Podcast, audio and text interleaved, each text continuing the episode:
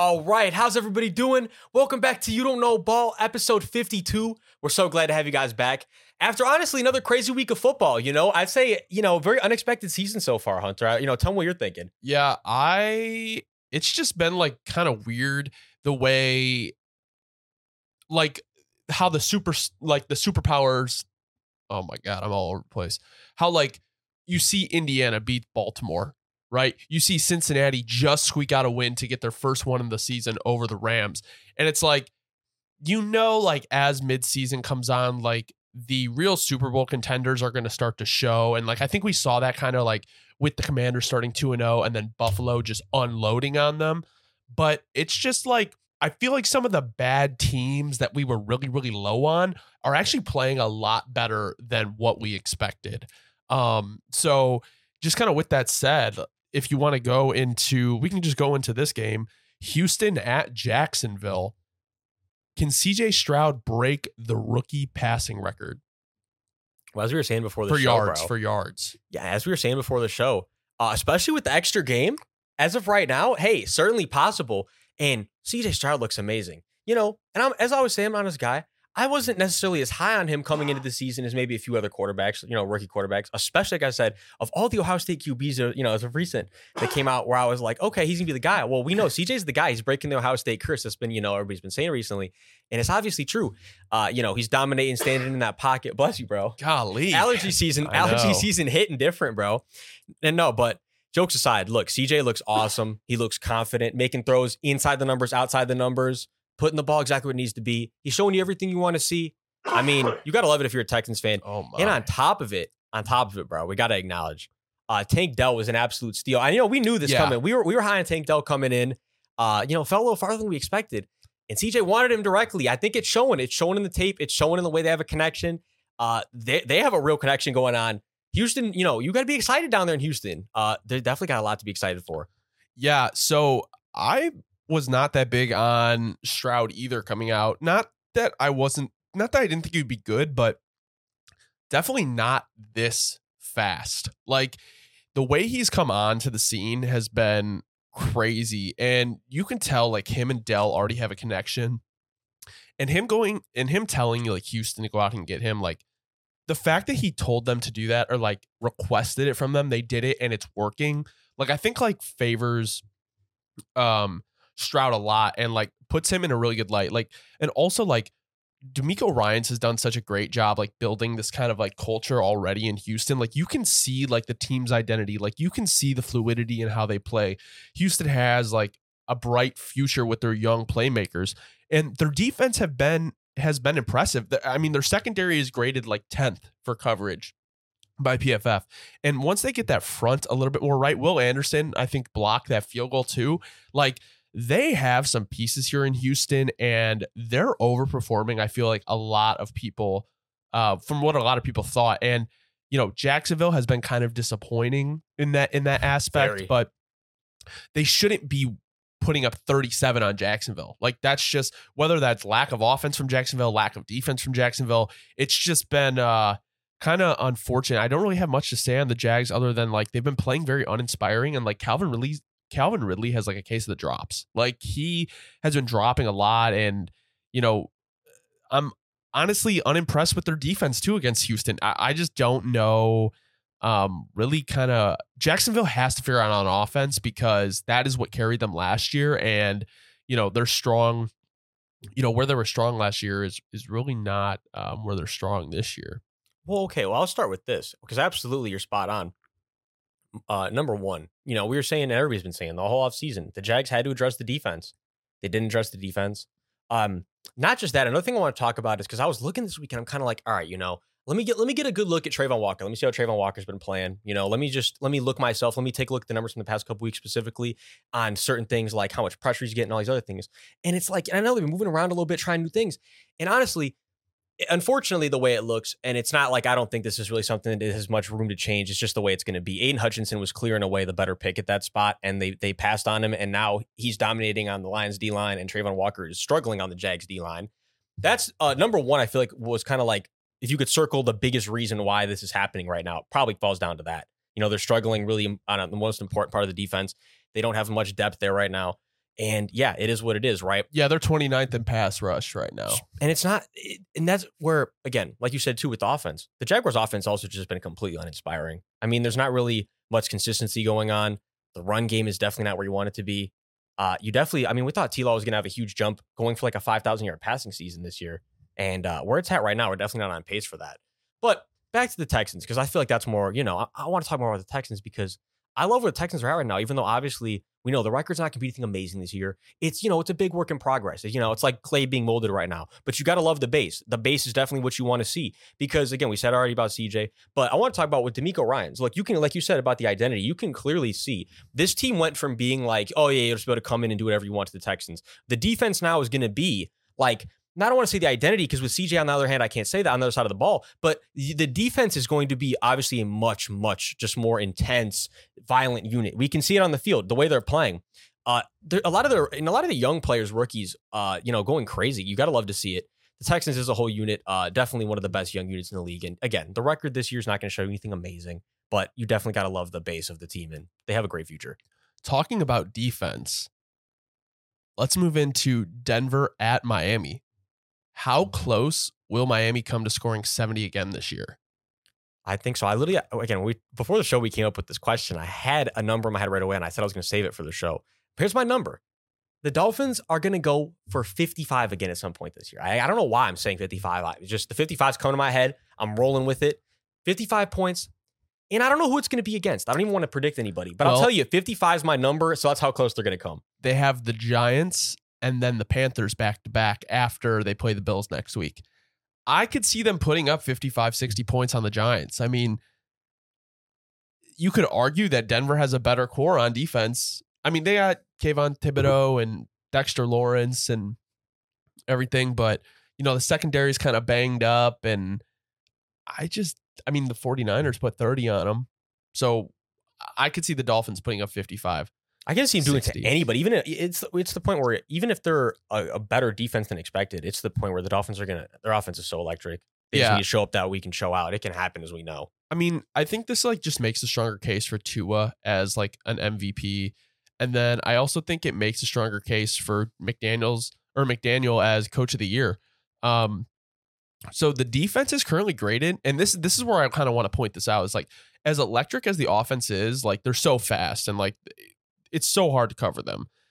And the way they scheme it up, the defense is great as eighth in the league. Like if they have a top 10 defense and they can put up, if they've shown you they can put up 70 points regardless of the team, how do you stop that? And Jalen Ramsey is still coming back.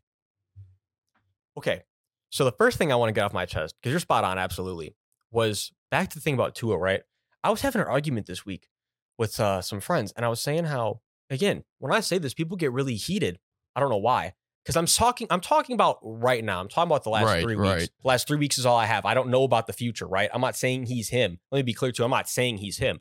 I'm saying these past three weeks, Tua has been playing like how Drew Brees was playing, and that's how you. I said, remember, I said, I said like years ago, Tua at his peak can have to live like how Drew lived. Very high anticipation, incredibly accurate ball placement. It's what he's doing right now. He's living like Drew was living, and it works. It's a it's it, when you're a small quarterback, you got to make it work like that, right? He's making it work like that. Dominant ball placement, reading the field absolutely perfectly right now. That's what he has to be doing. He's doing it, and he's doing it at an MVP level. Like I said, season ender right now, Tua has to be MVP, right? Because the way he's operating this offense is high is as high as you can operate it. And I think what I've been hearing a lot of people say recently, it's kind of driving me nuts, is people are saying, oh, and this is what's crazy too. I just want to remind everybody the narratives are over Tua has, has been so crazy and ridiculous over the past couple years. So before, let's review this this timeline I'm, I've been witnessing, bro. The mm-hmm. timeline was like, oh, Tua sucks, right? A few years ago, Tua sucks. He's garbage. and never bounce back. And at the time, he had worst O line in the league, mid tier core, and also a coach that had no faith in him. All right, so now we and then so now when Tua has a good O line that improved, also mostly homegrown though, a lot of guys that they just developed there that have gotten much better, right? So like the more homegrown O line, and on top of it, and now he has the great receiving core and all these weapons, and everyone's like, "Oh, well, he has all these weapons. He how how is he not going to?" I'm like, so so the narrative is either that a quarterback sucks because they have nothing, or when you give them what they need to succeed and then they start succeeding, oh well, how could he not succeed? Like these narratives have got to stop. When a dude is playing good football, they need to be acknowledged as playing good football. There are too many people nowadays that I think are way too they they are not happy if they did, if they weren't absolutely right about everything. And you got to be able to admit when you were wrong. Look, a lot of y'all were wrong about Tua, and it's fine, right? Hey, I've said some things about Tua in the past. I'm sure that were like not 100 percent accurate, but one thing I was adamant on: you can't knock the man out yet, even when it was at his worst, because we knew what he could do, and the way the situation was working was just absolutely not in his favor. And it's like that for a lot of guys, but Tua specifically would still show you plenty of flashes that you like. And again, here we are now, and it is what it is. But it's just a, it's just a reminder, you know. Yeah. So kind of going into Denver because they had a hand in like their defense has been horrible this year. Terrible. and and it showed against Miami. Um, I I just want to point out like the Broncos offense like does not look terrible. Like they're 11th in points per play in the league. So like they're not they're still producing. It's just like these this defense is so bad and like that's the word that's the most frustrating thing is like the players they have on defense aren't horrible. They're not horrible. No, that's what makes So, it so like, concerning. they're so they're underperforming and i guess my thing is like what like what do you do? Like do you get an do you promote somebody else to be dc do you have someone else call the plays? Like I- don't i really don't get it because the offense is fine. The defense needs to improve but like in, in my opinion because you get beat so bad and after the comments peyton made about hackett Sean Payton has to capitalize against a horrible Chicago team this upcoming week, and if he doesn't, I, I don't know.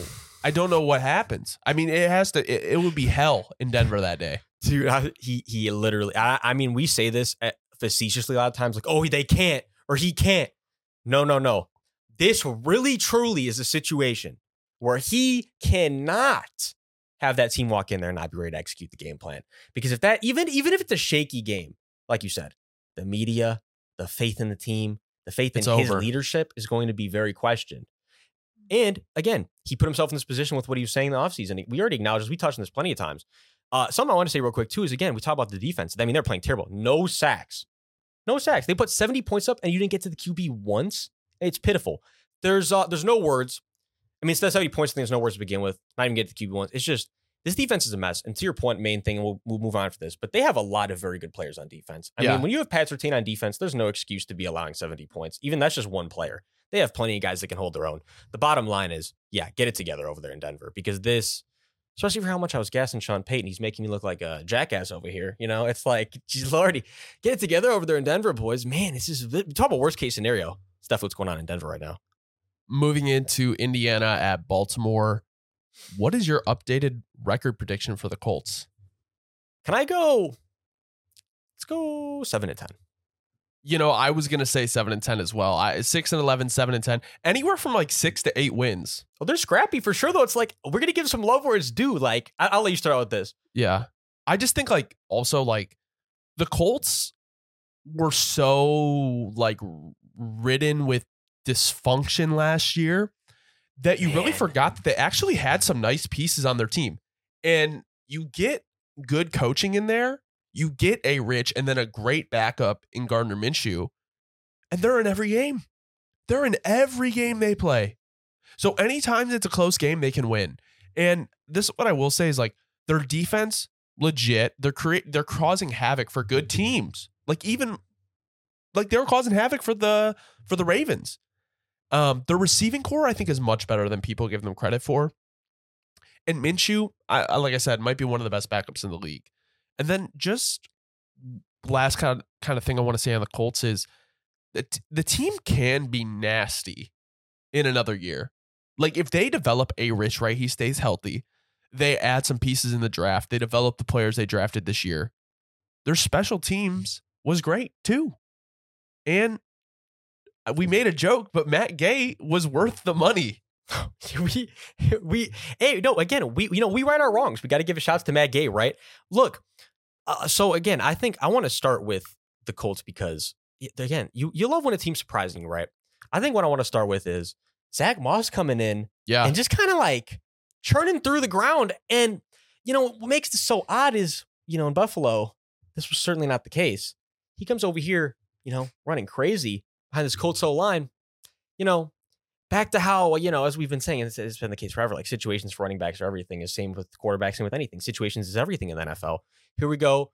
Zach Moss, he's in a great situation. You got to love to see it. You know, he's making the most of the opportunity.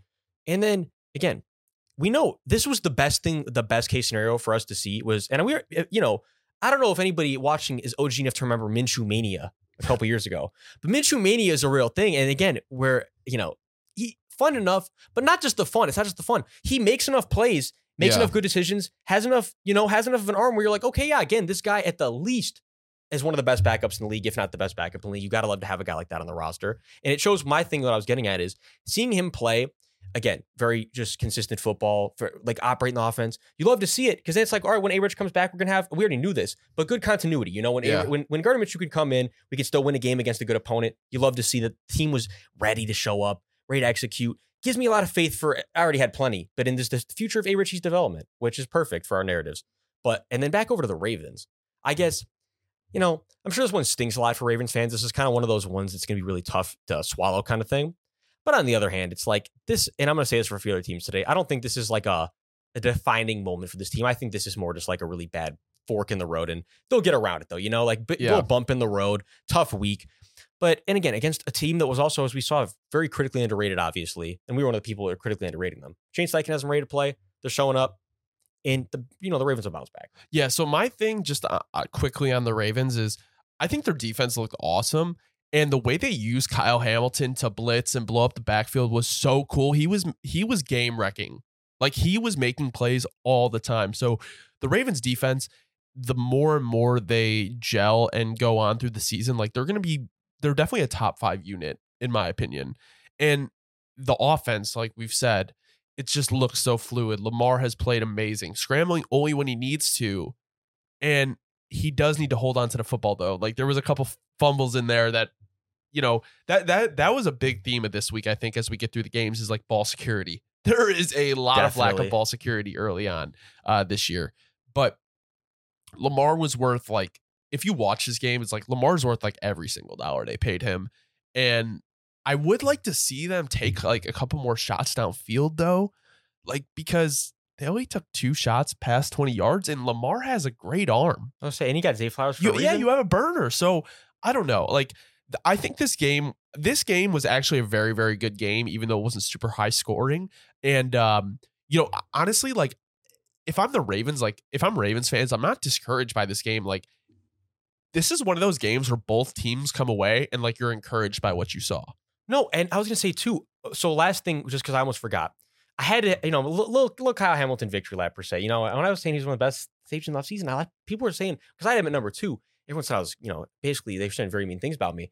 But I'd say Kyle Hamilton showing up, he's showing you, look, Kyle Hamilton's gonna be a beast for a long time. And number two, Odafe Oweh on the D line, Yeah. really making a big jump this year. If you're a Ravens fan, you love to see that. You need your pass rushers, man, and he's dominating. So All right, moving into Dallas at Arizona. How much will the loss of Trevon Diggs affect the defense? See, after a week like last week, it's kind of like eh, where it's like we're okay. It's tough to evaluate, right? Because it's like it was just such a weird week. Where I again, it's like okay, because here's my thing: the Cardinals more than anything just ran the ball really well, ran the clock on them. I mean, it's like they didn't pass for over 200 yards, 189 yards, touchdown. Again, four incompletions, very effective day. Don't get me wrong, very effective day. Josh Dobbs got the you know he got the job done for sure. Um, but it's like this is not one of those games where I'm going to look at it and be like, oh, the defense, you know, completely shit the bed. I think if on the other hand, it's like, okay, the offense completely had a very rough day on the other, you know, and, and they were making very crucial mistakes, and that's what's going to sell you. And it's like, that's just how I'm going to look at this game.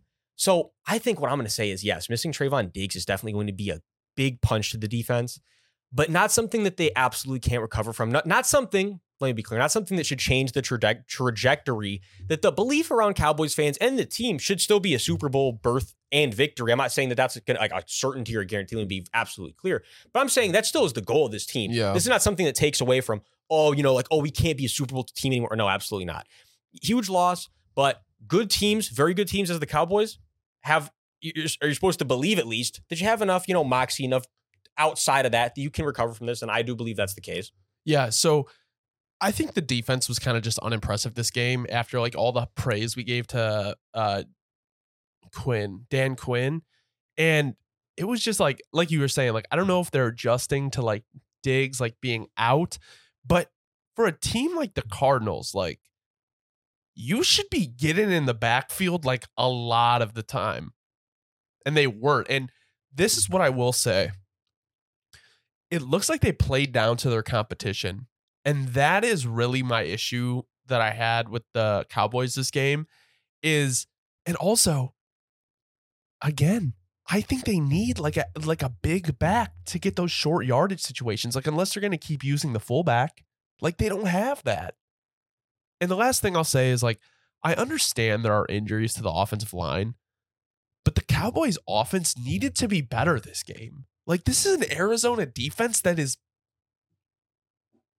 N- name me players on the defense besides Budda Baker. I was saying, you know, Gardeck's been playing really well this year. yeah. There's a there's a few guys that are playing above standard, but I agree completely. Where it's like you got to show up and you got at least got to make gotta it. smoke the Cardinals. At least if you're going to lose the cards, you had to make it a possession game. Yeah, Two possessions. This Hey, this was bad. This was bad.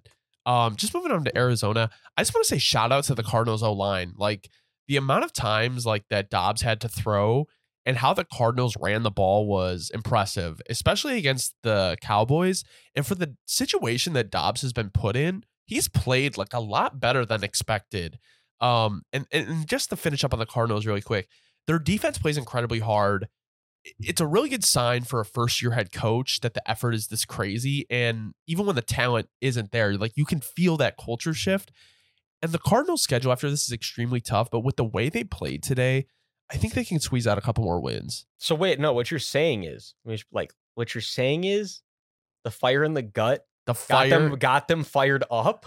did they ride the bus Yo, or did they drive to work? that's fucking crazy. Riding the bus got them boys gassed up. They Hey, rode if you're the out in. Arizona, you gotta love to see it, man. They rode the bus. But yeah, so do you have anything else you want to say on the Cardinals or should we I'll say we're ready to move on to the next. Moving into Atlanta at Detroit, do the Lions have one of the best run defenses in the league? Lions fans know absolutely. And against, you know, what you gotta love if you're a Lions fan is this hasn't just been against like teams that are just kind of like using more of a committee bat. Well, well, actually, let me rephrase. I guess I can't say exactly. They, they, some of them are, but there's always at least one star running back on that roster. In the case of the Falcons, and you get my point. There's always, there's always stars that they've been playing against. And I guess if you consider Pacheco a star after last year too, it's kind of that's kind of I guess depending on how you want to view that. But you get my point. Running backs that have proven they can run the damn ball, go over 100 yards, and the Lions are definitely playing very elite run defense on all these guys. They're filling the gaps perfectly. And again, from what we were seeing last year, the jump that we're seeing this year, oh man, you gotta love to see it. The young guys making the jumps, like Alim McNeill, Hutch. You know, the D line is just, it's just you love to see it if you're a Lions fan. And you love to see it if you're like me and, and your narrative was that the Lions were going to make a huge jump, you know, and you too. It's kind of like, well, the Lions are filling out the narrative kind of how we saw it coming, I guess. I'll Yeah, admit, though, the D line does look better than I thought it was going to look this year. Yeah, so I guess my thing too is with the defense, like i- here was my biggest surprise. Like in my opinion, like the Atlanta offense really lives and dies by the rushing game.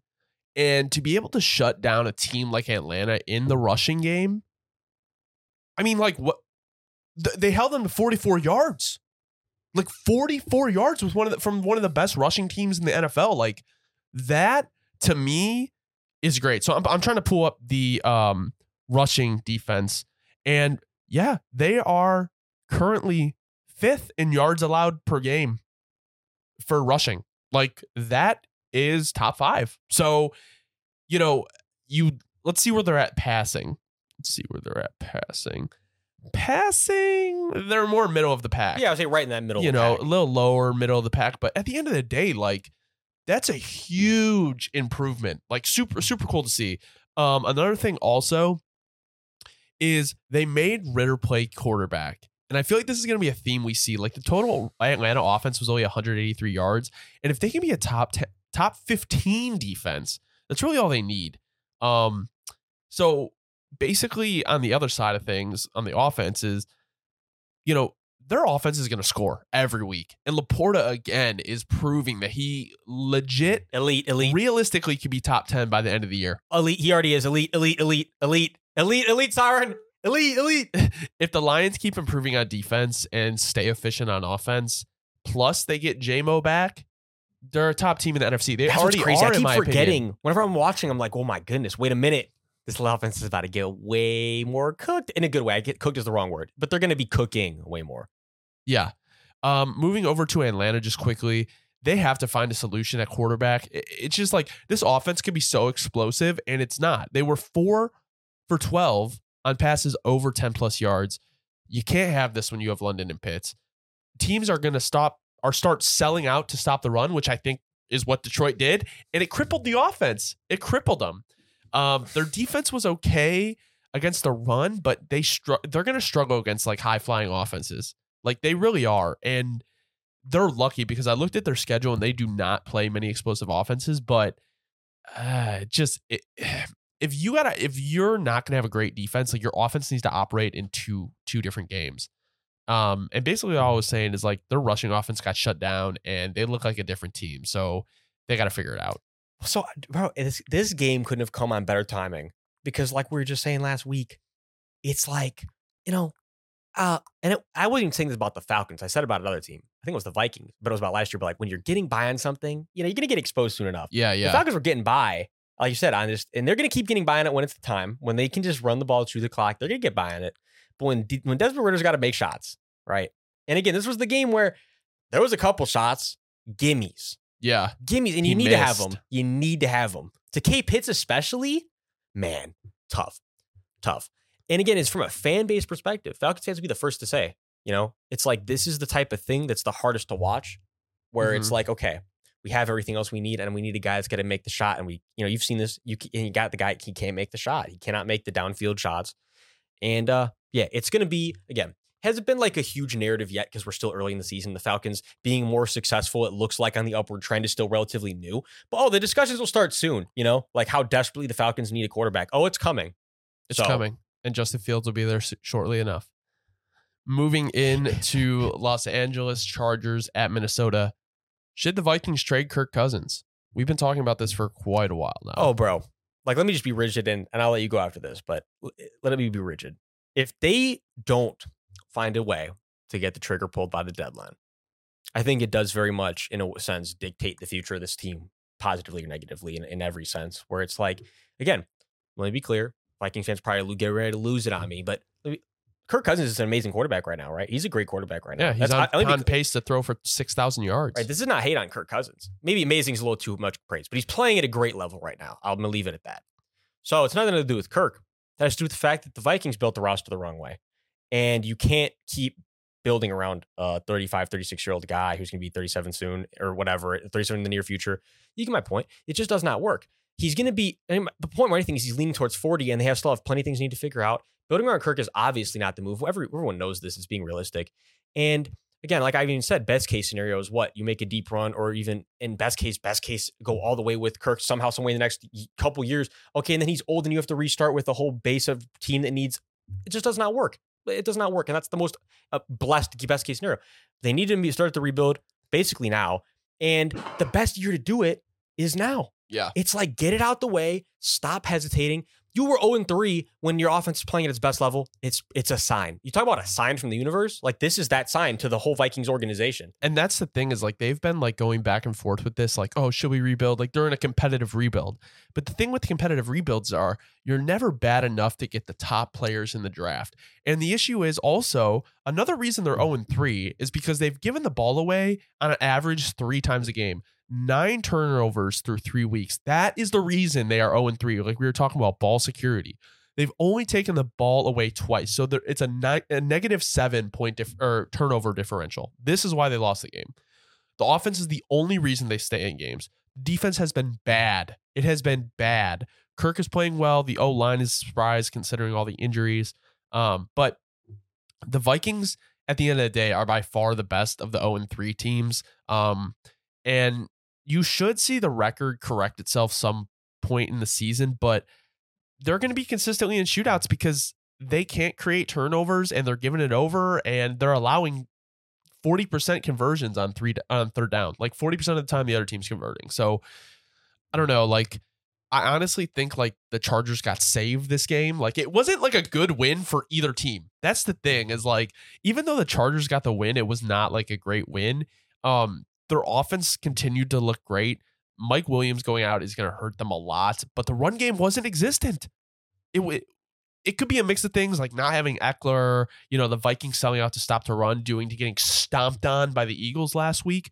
But I don't know. You got to get a run game because in my opinion, like what Herbert did today, like Herbert, I just want to give props. I'm not I've not been a hater on Herbert, but just like have questioned like his elite abilities. He's playing amazing right now. Keenan Allen had a great day, and I hope Quentin Johnston can step up. Um, the defense played better, uh, but there's still improvements to be made. Their fifth most amount in points scored uh, or points allowed, um, which is going to kill this team because their sixth most their their offense is like sixth in points scored. So similar to kind of what we were talking about, what we'll talk about with the Seahawks. Um, but overall, the team is progressing. The defense, in my opinion, has to be top 15 for Staley to keep his job. Like, why are you defensive head coach and your defense sucks? So, yeah, no, this either way. Uh, I guess I'm gonna start with that. And just get over that quickly. Yeah, this this does not in any way reinvigorate the uh, keep Staley around wagon Yeah. on the other. No, no, no, no, no. Yeah, no, no. We're just gonna start with that. Um, because again, they almost folded the game. And uh, side note, but I'm sure Chargers fans are just feeling very much how uh, you know, and I'll get we'll touch on this later again from you know, our perspective. How Saints fans are feeling at this point, man, they just cannot play one. It's just like a game where it's just, oh, this is just good flow. Where you know, we play good flow start to finish. Like there's always be some there's always there's always like in a Chargers game, there's just it's just, there's always some crazy moments, right? yeah. It's just getting out of hand at this point, but it's just, it's just funny. Um, but yeah, okay. Jokes aside, I do think Quentin Johnston is going to step in and play a lot better than he's playing. He hasn't been getting too many opportunities. You know, you're looking at the numbers. You're like, come on, let's you know, let's see. Uh, someone who's drafted so highly, so highly touted coming out. Let's see, let's see him get some more targets. Let's see him get some opportunities. I think that's what we're to start seeing. And then yeah, uh, with the Chargers defense, I guess what I wanted to say main thing is if you're a Chargers, you know, Chargers fan, you got to love seeing Kenneth Murray finally make a big play because he's been struggling for a while now. Uh, for especially where he's drafted, he's never really lived up to that. See him make a big play, maybe turn the season around. But yeah, I agree with you. Chargers defense own all those still, and also Tuli making a play, the rookie. You love to see that, getting a sack, getting in the backfield. It's just, but all in all, this defense, you know, they had a good day getting to the quarterback, but again, still all in all, underwhelming unit. You want to see them start really, really playing with an identity, and they still haven't really started doing that yet. Team's still struggling. Uh, and you said against the Vikings, who, yes, best um, team that is terrible, right? Like that best team that is yeah. not playing well. But on the other hand, it's like, you know, the Vikings still have things that that's the point is you still have things you hold on to. You still have good pieces to build around once you get rid of Kirk. But like you said, if you keep hanging around in this middle of the pack territory, because even if they kept, let's say you keep Kirk all year, they'll get enough wins where I don't think they'll be top even five pick. They'd be, you know, whatever, whatever. 10 to 15. Right, 10 to 15, 7 to 8, They'll make the 7 to 15. playoffs. But yeah, nothing we're going to No. very likely at least be able to grab the future of the franchise 100% certain where Yep. you're like i'm very confident in the future of this being the guy All right, let's move into Buffalo at Washington. Are the man is the Bills defense underrated? so yeah i say my thing on this is like they're underrated because you haven't really heard anyone talking about them No. and you need to because at this point and again okay let, us be clear you know sam howell obviously you know maybe if including not we didn't, we didn't even jump the gun we just asked questions. But i think maybe some people including a lot of commanders fans maybe jumped the gun a little bit with the expectation, expectations you know sam howell you know this is back to reality game. The four interceptions and no touchdowns very rough. But again this is against the Bills defense who needs to be talked about more. This defense is absolutely dominating. I don't remember the exact statistic, but the it's like something about either the number of touchdowns they've allowed or the touchdowns allowing a game is just like it's it's just incredibly low at the moment. I again, I don't remember the exact statistic. I won't say if I don't remember it. But the point is they are allowing very little people getting in the end zone. It's very very tough time to get in the end zone against the Bills. And more than just that, um, on top of the whole thing is it's like Josh Allen didn't play a spectacular game either, right? I mean, when you're putting up 37 points, when Josh Allen is 218 yards, a touchdown, an interception, and you know the completion percentage, nothing crazy. You gotta love it. And I know they were churning out time, churning out a lot of rushes. Bottom line is though, this defense is absolutely electric unit, and they are not getting enough attention right now. Pass rush is much improved this year. Everything about this defense much improved. Yeah, I mean the defense, in my opinion, is it, it's an elite unit, and they're flying around making plays. I really don't have much to say. It's just like if they can keep this up, like the Bills, again, should be contending for a Super Bowl. Like the Bills, I feel like just need to get over the hump and at least get into the bowl. And I'd like to see that where that played out. And like their offense was extremely balanced. They had 33 run plays, 32 pass plays, like runs in terms of like some of the runs were from Josh Allen. They may have been pass plays that turned into runs, but he only threw for 218 yards and but they ran as 168 as a team. Like the Bills being able to add like a run game to their offense, which is something they haven't been able to do the last couple years, is very crucial in my opinion. It keeps teams on their toes and they can't just sell out to stop the pass. Um, But at the end of the day, like the Bills are contenders, and like Allen and Diggs are they haven't lost a step. So it's it's kind of like the same old Bills, but kind of like building on everything that they've been working for the last couple years. Um, just to briefly go over Washington, like I think they really showed like kind of who they are actually are as a team. Like this year, like they got checked by an elite unit, and you know they can compete with the mid tier teams and they can outscore them because of their offense, but as a team, they're just not ready to make that jump yet into like that next tier. Um, the offense was mostly horrible. I mean, they were one one for nine on third down conversions. Howell had four interceptions. It really put this game away. I mean, you can't have four interceptions against an elite offense. Like, you know what I'm saying? Like, you can't give the ball to an elite offense that many times. Like, they're gonna they're gonna shut you out. And you know, the only really highlight on offense ha- has to be B Rob. Um, he had 70 yards on 10 carries and he's been good like pretty much every game this year. So it's nice to see him really getting in his groove. Um, but they turned the ball over five times to the Bills, so you're you're not to win like that. And despite the score, the defense honestly didn't play terrible. I mean, they were the Bills were nine for fifteen on third down conversions, but the Bills had ten more minutes, ten more the ball. They had the ball for ten more minutes than the Commanders. So if you're constantly putting your defense on the field versus an elite offense, they're they're bound to score. Like so, and no, and last thing I want to say on this, but because I was very high on him coming into the year. I think a lot of people were, especially you know if you had him in dynasty fantasy like uh, me right here.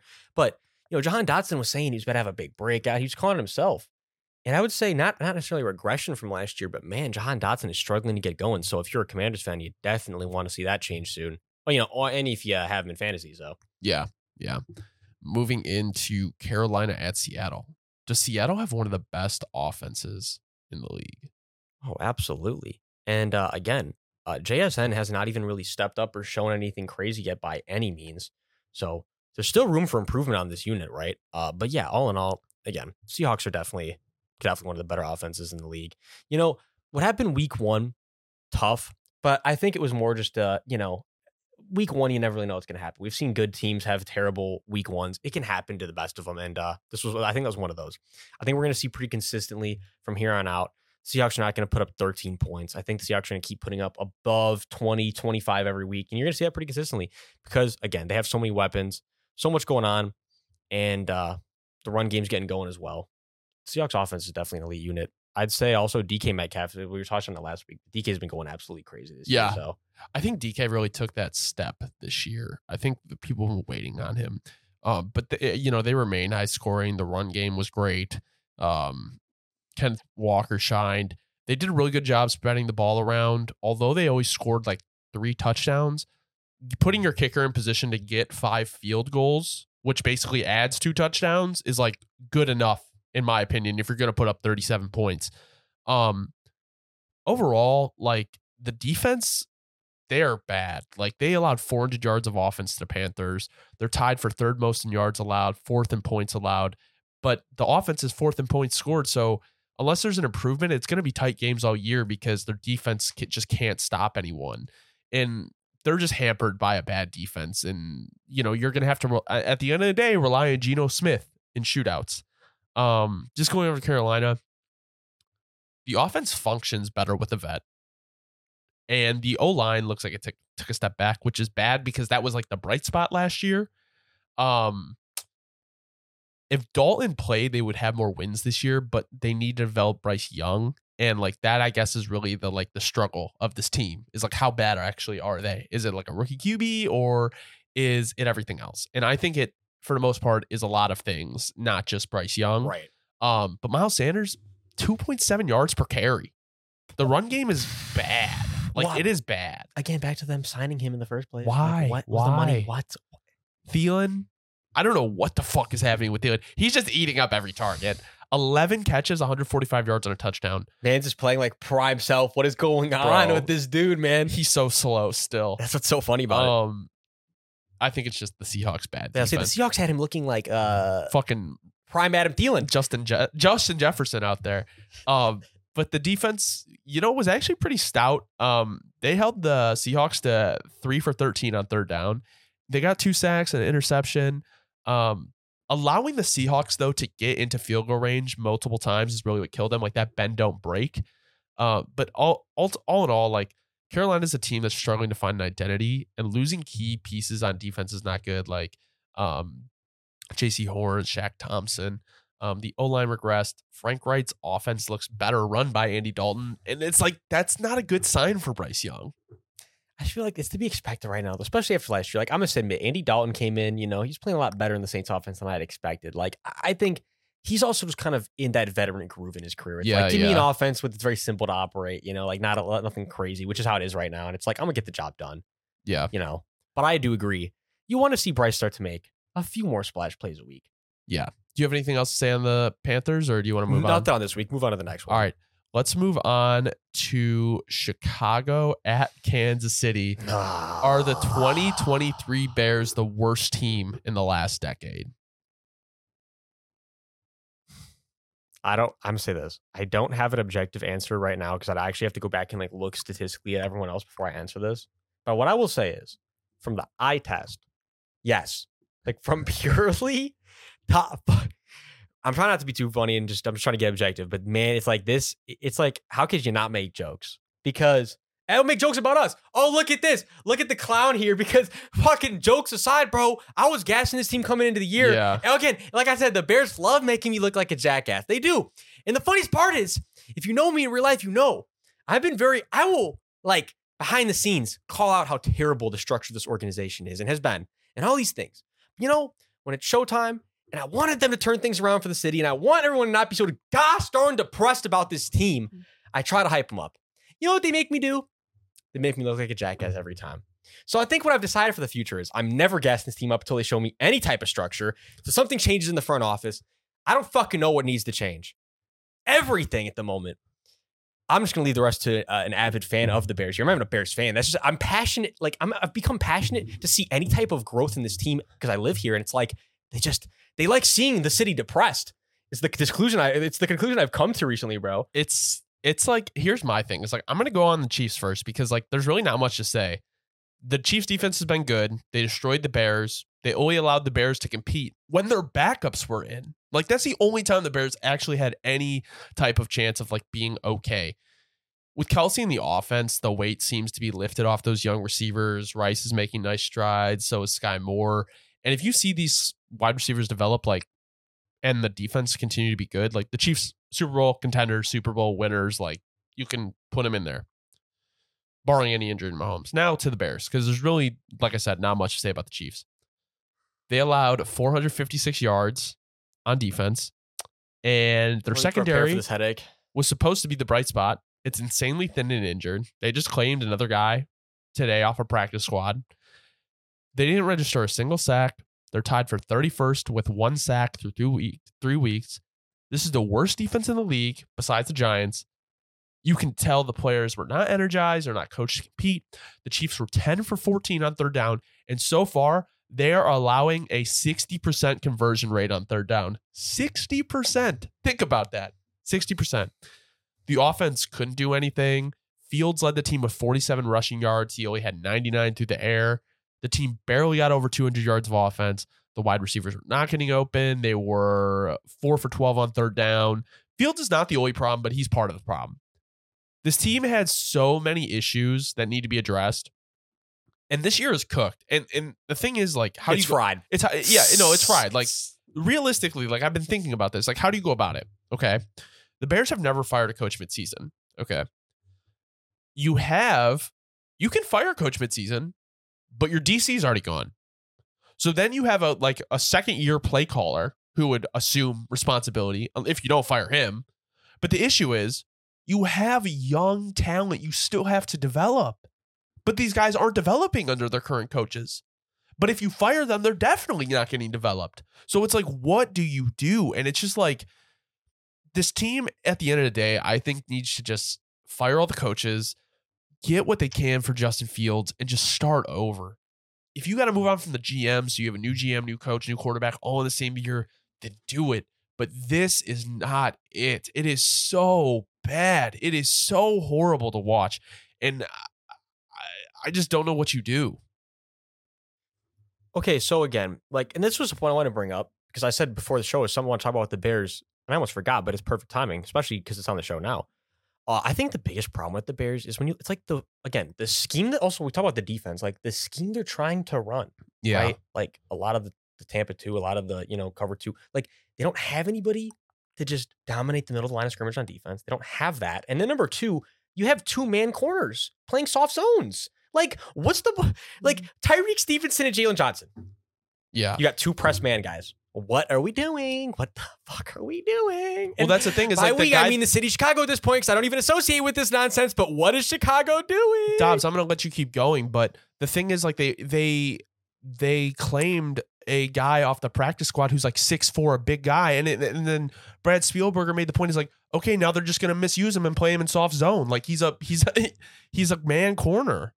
No, it, it, there is uh and that's just they they the way that we t- touched from a whole other uh we're talking about schematical things while we're on the subject. We are talking about earlier this week about how minimal they blitz, how minimal they create pressure.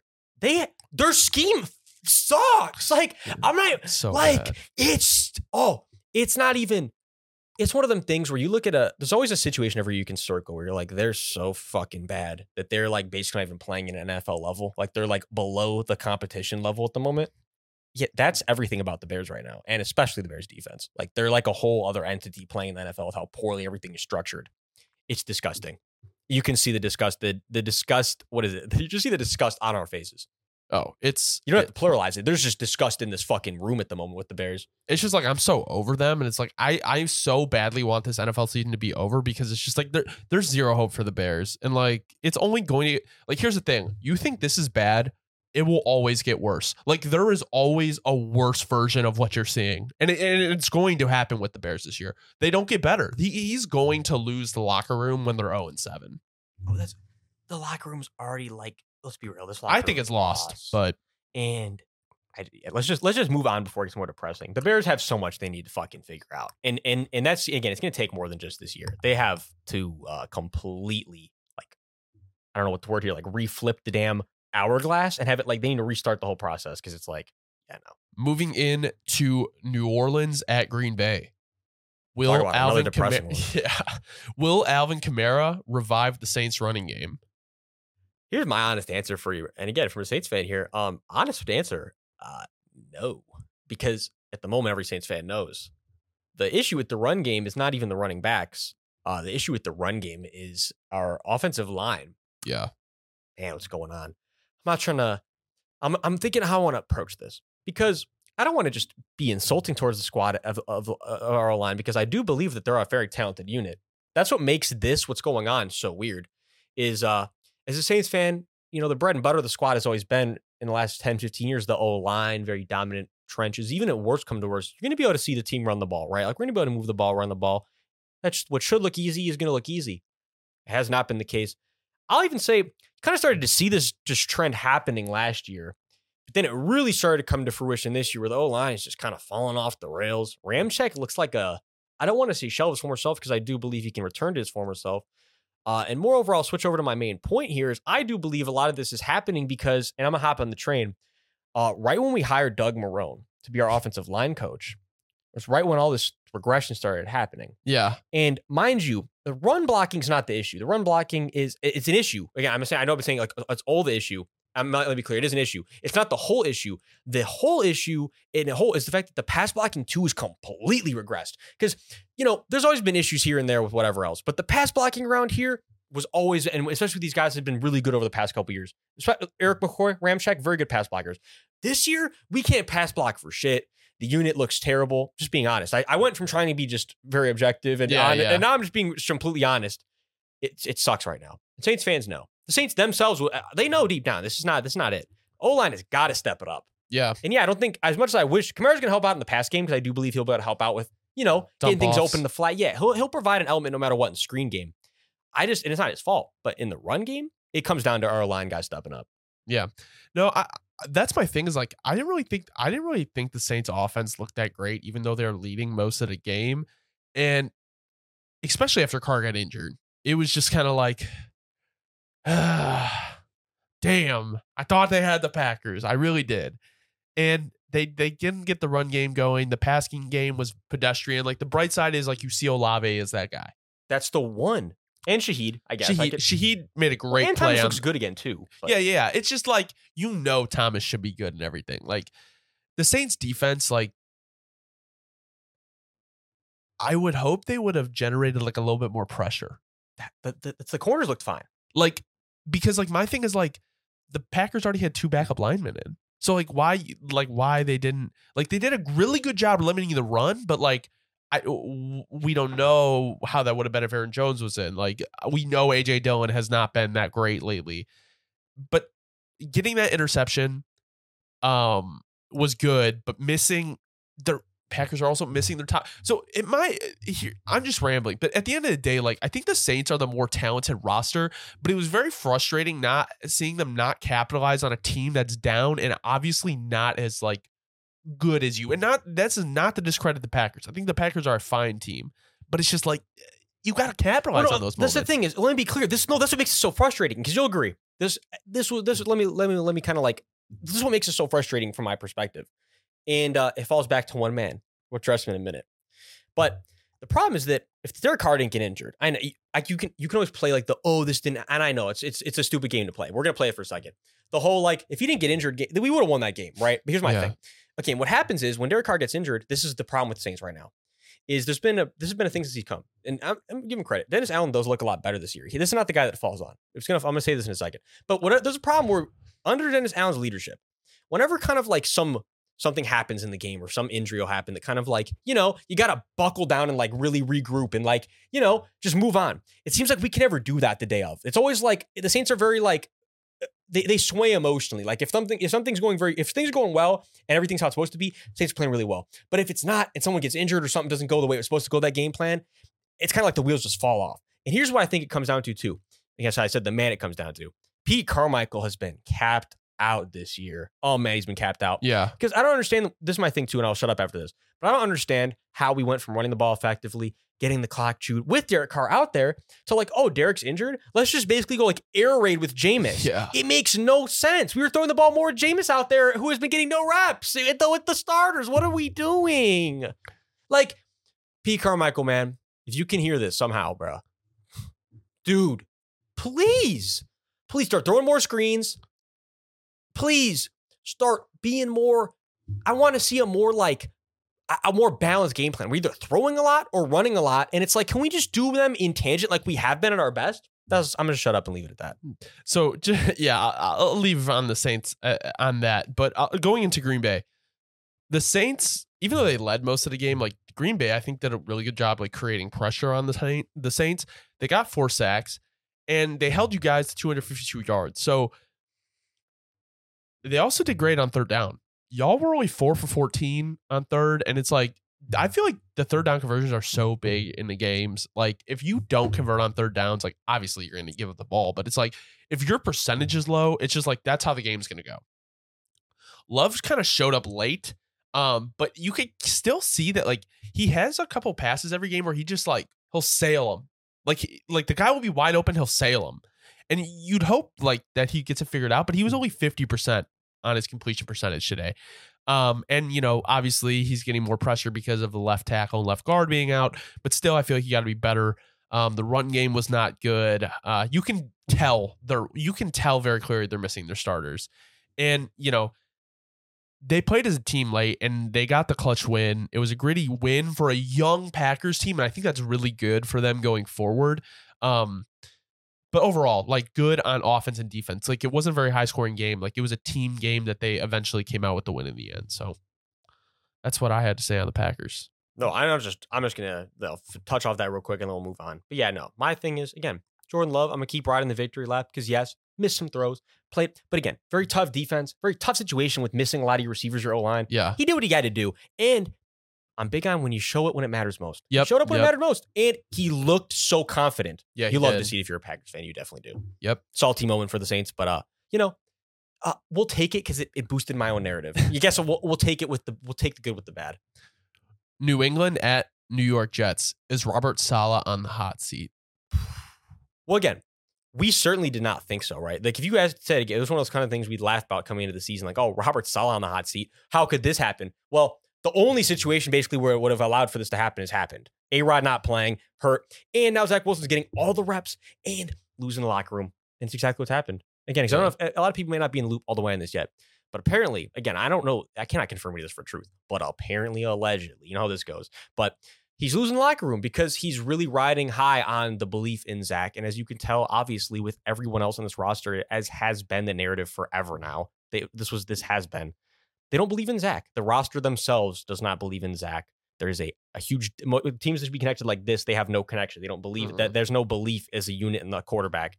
Um, so we're at a uh, crossroads here, and the Saleh's either going to make the right decision, and obviously he has a good relationship with Zach, but he's going to have to push away from that and kind of get rigid on the stance of like we need to do something immediately. I need to have a backup plan, and if he doesn't, I do think he'll probably find himself looking for and being hired. Obviously, he's a good guy; he knows football, but looking for a new job somewhere else if after the season because uh, we talk about as a whole the Jets. And again, let me be clear: this is tough because it also very much hinges on how the Arod situation goes. Arod believes in him very much, right? That's what makes this tough. Is it's like okay, is is is Arod all the way on in him, and that's where I'm sure the decision would have uh, much to come down with how Arod feels about the situation too. But I do know that that's the situation right now is that he apparently is losing the locker room, and I just can roll with what I know. Yeah, I. Uh, to be honest, like this offense is like abysmal without Aaron Rodgers. And like the O line wasn't doing them any favors, but like their skill position was so talented. And like you see Garrett Wilson suffering, you see Breece Hall suffering. The Jets backfield had 38 yards. Dalvin Cook and Breece Hall should not have 38 yards.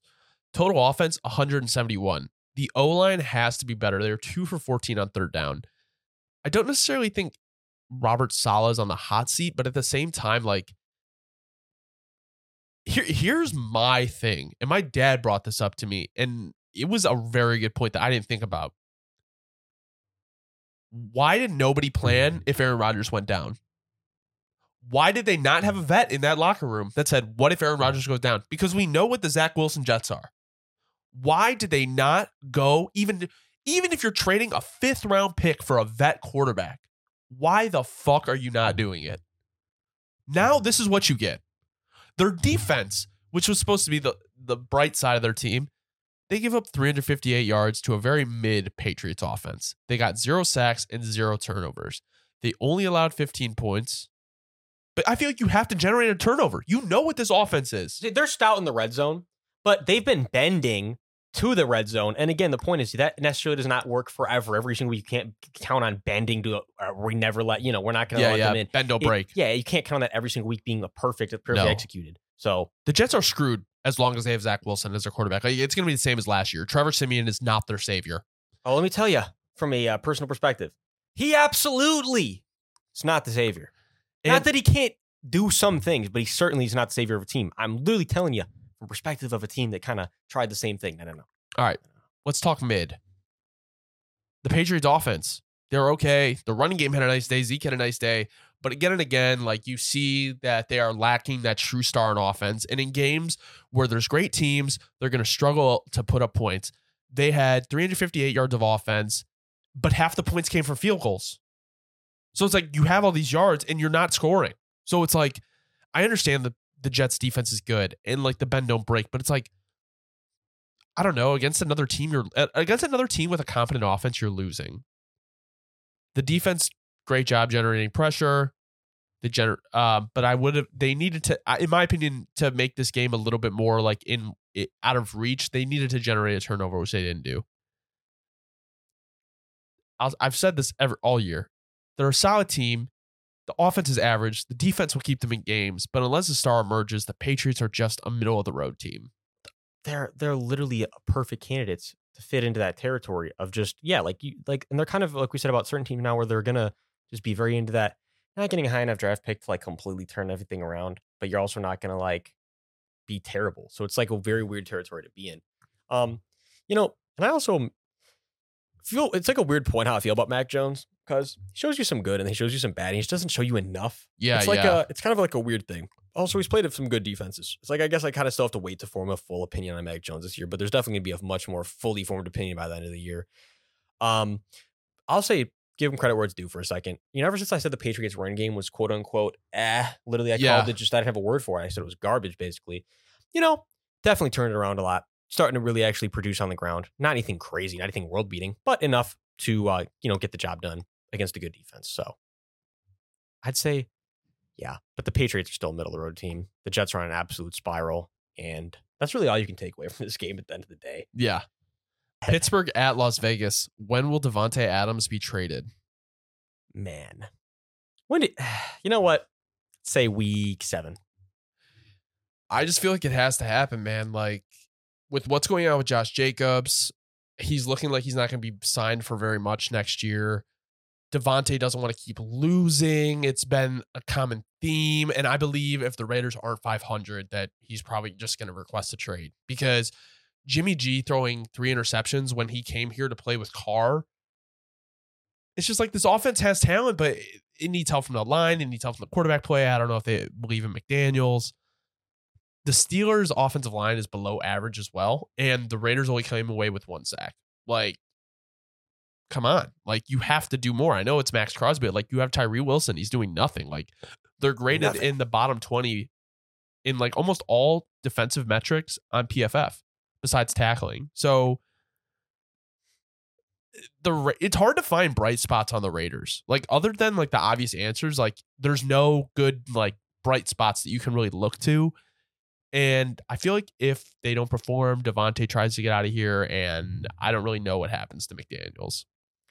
Well, yeah. So I'll start with McDaniels because, and again, I don't. I wish I did. I should have wrote, wrote you know, I should have just written this down. But I remember I heard something about how something with McDaniels right now and the locker room. Again, that's. I wish I had more to say on it. I that was I was something to the effect though of something with maybe him starting to starting to lose the locker room. right? Yeah.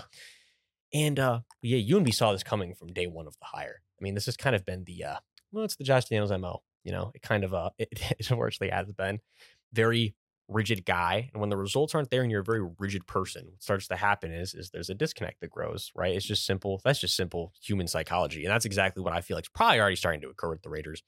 And uh yeah, and also with uh Davante. I mean, we when you play like Hizzy did, 13 receptions, 172 yards, two touchdowns. You're averaging 13.2 yards a catch, and the team's still losing. You have to play perfect, even keep the team in the game right now. team is still not good. I'd say, yeah, if you're looking for a bright spot on the team, if you're a Raiders fan, it's Maxx Crosby. Um, other than that, you know, there's obviously more, but it's like the Raiders, uh, it's it's it's tough. And this was again, I think when you looked at it objectively, though, you did see that the Raiders might have a really tough year in coming if things didn't go perfectly, and that's kind of the trajectory we're on to now. Yeah. They- you know, it's like, but on, I'll move on to Steelers for a second. Yeah. Yeah. onto the Steelers side of things. You know, from the way that things started off in the year, I think every Steelers fan would say, okay, you know, it's kind of like a sigh of relief. Like, ah, you know, yeah, Kenny P's maybe not showing you all the, you know, the biggest jump you wanted to see. But on the other hand, he's showing you that, hey, look, I'm a bounce back. I'm at least going to hang in there. I'll keep us, you know, I'm a manager of the games. And, I, you know, you want to see more, but I think what you'd like to see if you're a Steelers fan is that he's improved, I'd say, at each game so far.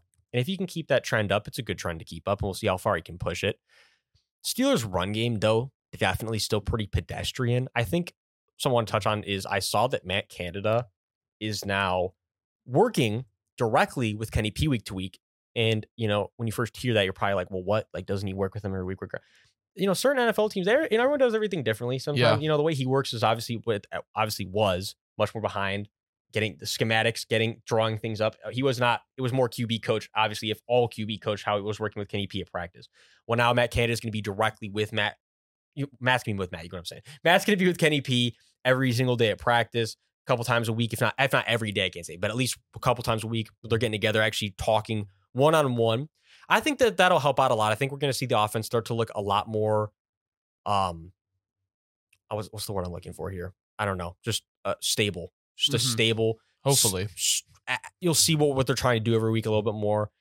Um, and the Steelers defense, you just if you're that that's the that's the strength of this team. Those Steelers Oh, defense is still absolutely fantastic. Keanu Benton has just absolutely come out, and uh, let me just say it like this: he was the second round D lineman, uh, for sure. And uh, you know, everyone else, because I'm like, it's like it, it- they everyone passed on Keanu Benton, and Keanu Benton was definitely first round talent. Um, TJ Watt came back and is just playing absolutely ballistic. Monster. Monster. This D line is fantastic. I yeah, so that was my main thing. Is like the defense is obviously the strong point of this team and was all over the Raiders. Uh, they generated four sacks, they got three interceptions, but until this offense finds its groove, like they're gonna have to win them games. The running game wasn't like horrible, but Najee and Warren both were kind of inefficient. 3.4 and 3.6 yards per carry. Not bad, but like not uh, not good by any means. The offense it was balanced. The run of the pass, nothing really shined though. Besides like George Pickens and like Calvin Austin, I think has been pretty okay this year, like pretty good. Um, Pickett just kind of like we were saying, like kind of is what it is. Like until he makes that jump, like we don't know. Um, I think the Steelers. It's funny because they have. I think they have one of the most like solid rosters in the NFL, but it's just like, don't they just feel like they're underperforming like a tick or two? Like they really should be a little bit better, in my opinion. No, yeah, they've been sneaking again. Yeah, sneaking away with the wins, and then now absolutely like, and then we saw, like we said, The we play know what happened calling is a lot of the problem, though. Right. No, and I, well, that's the thing is, and that's why I brought up the thing with Matt Canada. I think we had to give that time some marinate, let it marinate a little bit, see if that helps out. And if if that doesn't help though, and we don't see an improvement, oh, Matt Canada's got to go. I feel like you have to fire Manhattan now. All right. Tennessee at Cleveland. Is the Browns defense the best in the league? Man, man, man. I'm I'm not willing to say the best yet, but I'm certainly willing to say top three. They're definitely a top three defense in the league right now. They're they're just they're disgusting. Uh, not only did both DBs make a huge bounce back this year, the starters, you know, Newsome and Ward absolutely locking down. Yeah. Uh, the D line is just, man, the D line is top notch. That's about as good of a D line as you could build in the league. They've done it. Uh, now they just need to stay healthy again. We're big on the we're big on staying healthy. You know, as everyone is. You got to just stay healthy. But this Browns defense and this Browns team as a whole, as I've been saying, they're they're built to go the distance. Whatever you want to take the distance as, they're built to go the distance, man. Yeah. I mean, I love their defense. I'm willing to say they're the best. Um, they only allowed 94 total yards. 94 total yards. They held Derrick Henry to 20 yards. They got five sacks. Now, it's the Titans offense. Like, it's not anything crazy, but holding anybody under 100 yards is impressive. Um, I think Amari Cooper finally had that day that we've been waiting for. Deshaun, likely his best game so far this year. Even But with not- that crazy, crazy behind the line throw, that was beyond stupid. he did bounce back pretty good from that. Th- that was a Josh Allen type move. Um, I don't but even know Josh on his worst day might do that one, but no, yeah, you remember the first day, the first year when they went to the playoffs. I know exactly. Yeah, I yeah. literally just started thinking about that exact Yeah. play. So, uh, and that's a bigger moment. So I would say that was worse. Yeah. Um, they did struggle in the run game. They did 78 yards on 31 attempts, which is not a good sign. If it's anybody else that they're playing, I don't know if they win this game. I just think like they shut down their offense so well. Um, here's what I will say. The Browns dominated time possession, 38 minutes and 29 seconds, almost double what the Titans had. They had 21 minutes, something like that. If the Browns offense can be top 15 and the defense plays like it is, like top three, top two, top one, the Browns needlessly will mm, to say like will make a deep run as long as they can figure out like the run game without Chubb. And I think Jerome Ford is perfectly doable. They have Kareem Hunt, like who knows the system, so they'll be fine.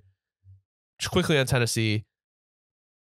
Yes, they played the best defensive football in my opinion, but the O line is going to be a problem all year. The Tannehill is so predicated on playing the play action, and if they can't get the running game, there's no play action. And then you have D Hop and Treylon Burks, but if you can't get Tannehill going, like he's already not played very well, and without a run game, like you're setting him up for failure. Like they are tied for third for the least amount of points scored. Um, their defense is kind of middle of the road. I don't think it's strong enough to carry their offense, and they only generated three stacks, which isn't bad, but they only did one turnover. And like this offense is so bad, like you need to do more than that. Um, they're gonna struggle all year if they don't get a run game, and like it makes me question like how quickly we're gonna see Will Levis because in the AFC, it's like if you don't, if you're not like a top dog, like you're not making the playoffs. So I don't know. No, yeah, I would say so. I had what was the thing I was gonna say, and then I, I had something I was gonna say, and then I lost it. And then give me give me a second. It- what? Did, I don't know. I was talking about the run game being horrible and Tannehill on play action. What was it, bro? I'm gonna be mad if I don't remember. I'm gonna be mad at myself. if I don't remember. Yeah, you know what? I- I'm not gonna remember. But uh, like you said, I'm just gonna leave my final thoughts in this game. What I'll leave it at is, yeah, like we said before the year, this is uh, it's worst case scenario for the Titans in terms of like we knew that they were very likely to be able to keep the rebuild all the way, and like yeah, no, you definitely have got to like push that button. Like you got to find the new QB. If Yeah. it's not Levis, it could be Levis. Whatever the case is, you got to figure out if it is Levis. Yeah, absolutely. So New York Giants at San Francisco. Will the New York Giants finish with a top five pick in the draft this year?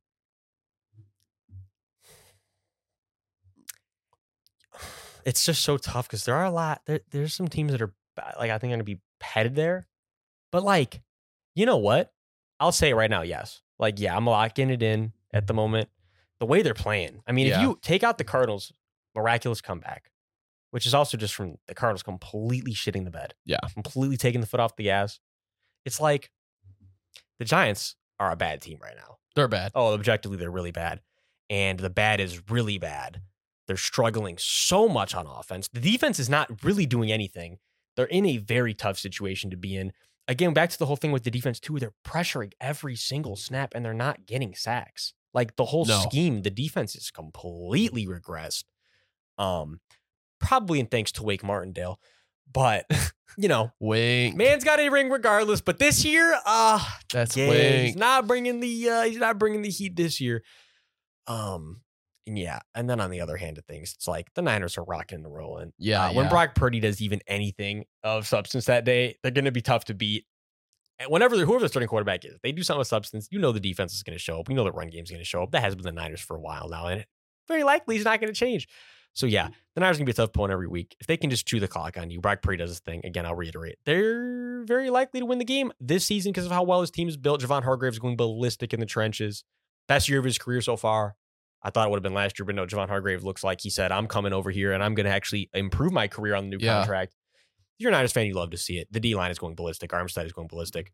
This team is complete. And uh, as we know, they're definitely competing for the Bulls. So I don't even have anything else to say on other than that. I'll toss it over to you, bro. Yeah, so I mean, the defense, the San Francisco defense shut down New York. I mean, they have an elite unit. They only generated two sacks, which I would like to see another one. They forced interception. They played lights out. Really, that's it. Um, you know, Purdy put the ball in harm's in harm's way a couple times early on, and I really feel like if Those were The- messed up. they were bad passes, and he, I feel like he always has a couple of those each game, and it's like. My thing is, I feel like the defense never capitalizes on them. Like if the Giants wanted any chance, they had to capitalize on those. Um, they got on track though, and like Deebo and CMC were monsters. There's no stopping them. As long as the 49ers keep playing like this, Super Bowl contenders easily, NFC championship lock almost. Um, the Giants, it's like Daniel Jones is running for his life the whole game. The O line's abysmal, and I get you're playing an elite unit, but there's not a pulse on offense. Without Saquon, like their run game, they had 29 yards. They couldn't do much in the pass game. Jones had no time. Brutal. Defense failed to capitalize on the poor balls that were thrown early in the game. They at least gave him a chance or some type of energy. There was no stopping the 49ers once they got on track. They put up 441 yards of total offense, and they just had no chance of keeping up with the San Francisco wide receivers. They're in a weird spot where it's like they lack true play, like they lack true playmakers. Darren Waller's kind of not showing up as much. Saquon's injured. The offensive line is bad. I don't understand how you expect DJ, uh, Daniel Jones to make plays, and it's like you just gave him that contract. So it's like everything that they did is not looking good in retrospect. No, absolutely not. And also, just last thing on this, but uh, I can't believe I didn't say this right away. But you know, if the game plan is to uh, run the ball with the running backs eight times and toss the ball 32 times, again, we say Daboll, you know, the narratives become like Daboll's this genius. It's like, well, uh, this certainly was It's his most anti-genius game yeah. plan. Um, and you just can't be doing that to your team there, especially when you're so outclassed. I get it, running the ball is going to be tough. Well, Yeah. not stupid, but I also understand that you gotta give your defense time to recoup. You Yeah. gotta just take you. It, if you're not gonna have a ton of possessions, you're gonna score on. You gotta make the most of the ones. You gotta make those ones bleed, and they just, yeah, absolutely not what was going on. So then again, like you said, not a pulse on offense. Moving into Philadelphia at Tampa Bay, can the Eagles break the single season rushing record? It was set in 2019 by the Baltimore Ravens with 3,296 yards. Currently, the Ravens have five, or currently the Eagles have 557 rushing yards. They would need to improve a little bit uh, from a per game basis on yards, but it is definitely possible. Oh, dude, with the way they're playing right now, also, I mean, absolutely. I think it kind of, but that's, and I think what I want to say, like, kind of like the X factor of, oh, maybe why it wouldn't happen is because I guess you could say, not that Jalen Hurts is by any means struggling throwing the ball right now, but maybe not as explosive out the gates as you would have, you know, expected, yeah. especially if you were an Eagles fan. So I think what I'm trying to say is when he gets it going more and gets into more of a rhythm, maybe they won't have to run as much as they have been. But then also on the other hand, this team clearly is built on the identity of running and chewing the clock. So again, I'm just leave it at what you said. It is certainly it's certainly their own possibility. Yeah, I mean the Eagles can run the ball whenever they want. There's no stopping them, and like the offense this week seemed more fluid. It seemed like the play caller is more in rhythm. AJ Brown had a big day. Jalen Hurts had two interceptions, but one kind of looked like a miscommunication. The other one was just a great play by the Bucks defender. Um, basically that that tush push is unstoppable. Like they're gonna ban it. I know we keep saying it, but it, it's just like there's no stopping it. The Unless def- you're another team, but the way they run it with Kelce, it's like man, no. The defense played great. Um, they didn't allow the Tampa Bay playmakers to get into rhythm. They didn't let Baker get comfortable. They shut him down. The run game was exposed, and the Bucks are kind of like shown truly who they are.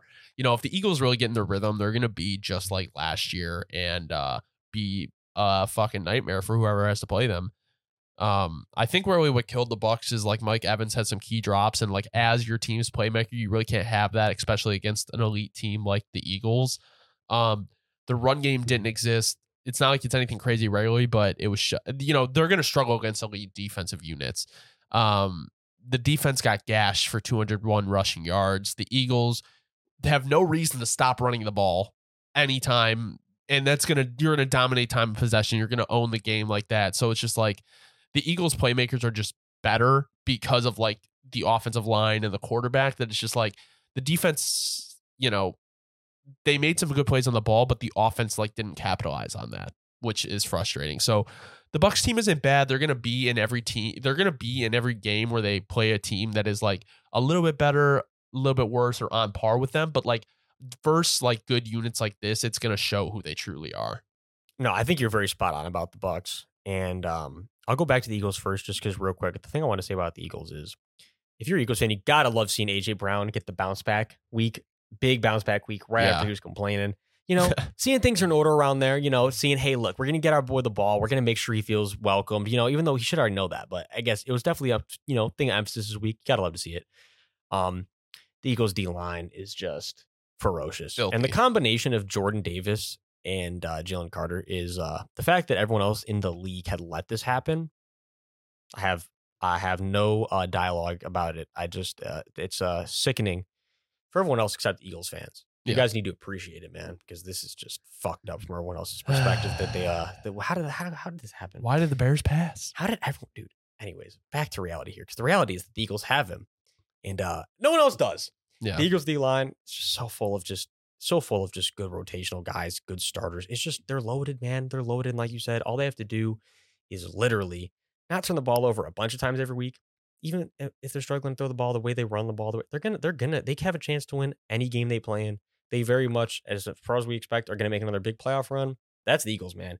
And over to the Buck side of things, it's like reality situation with Baker is yeah, like you said, you know he was playing solid this year, but against a real good defense. Again, back to uh, you know, not not anything explosive. I do agree with what you said though. Mike Evans was selling this game. Mike Evans has got to do a little bit better. He picked it up at the end, but he did. He did. He had actually had one crazy catch I do remember. That was nuts. That was a nuts catch. But besides that, yeah, maybe a more quiet week. But also, it can't all be on his shoulders. I think if you're a Bucks fan, you just want to see Chris Godwin, you know, be a little more making a little more noise. Cade Otton making more noise.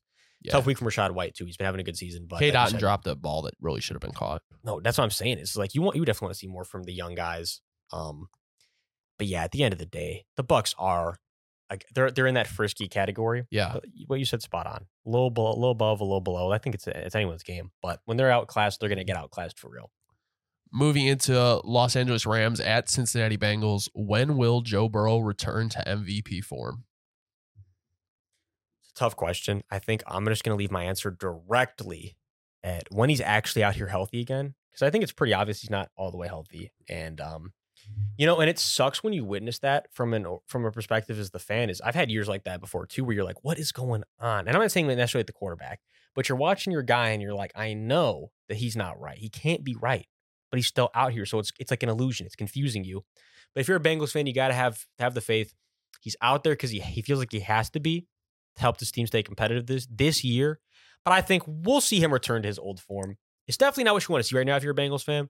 I know that stadium was getting crazy they were getting a little, you know, getting a little antsy, booing the team. But don't trip Bengals fans. I think again, they're they're turning the switch in the right direction. It's just a matter of time, I guess, and him not re-aggravating it to a critical extent, Yeah, which is the X factor. I, I agree. I think it's a big thing also that Ja'Marr Chase bounced back because then I think like that starts to get that offense kind of in its rhythm. And I think they kind of got in their rhythm later in the game. So as long as Burrow, you know, gets becomes healthy, doesn't mess up mess up his calf again, like I think they can get back to that, you know, kind of MVP caliber form.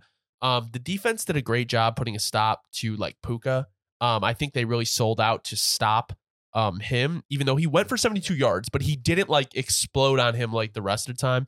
And they started the run game, and you know, it kind of left the Rams to like throw the ball to all the players not named Puka. So it's like Tutu or Higbee, and it's like they're not gonna make the plays like Puka was. So it's like I feel like this game would have been different if Cooper Kupp was in it, because then you have to worry about Cooper Kupp and Puka. But getting the two interceptions is what won the game, in my opinion, to me. And their offense wasn't able to generate many points. So, like, that's giving them the extra opportunities to get those points. So, Cincinnati got their first win of the year. They desperately needed it. The defense showed up against a surprisingly good Rams offense. Um, just quickly on the Rams, like, Matt Stafford has thrown two interceptions for the second week in a row, and it has really hurt his team's ta- chances. Like, he has to take care of the ball. They struggled once they took Puka out of the game and they stopped Kyren Williams. Like the, the Rams really didn't have any answers to that. Um, so I think when Kupp returns, this offense is gonna be a lot harder to stop.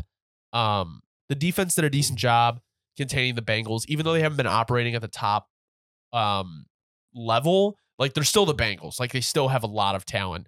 And only losing by three to this team when you look at the talent on each roster is impressive. So overall, the Rams have been competitive. They've been in every single game. As the team matures, because it is super young, I think they can actually win games like this.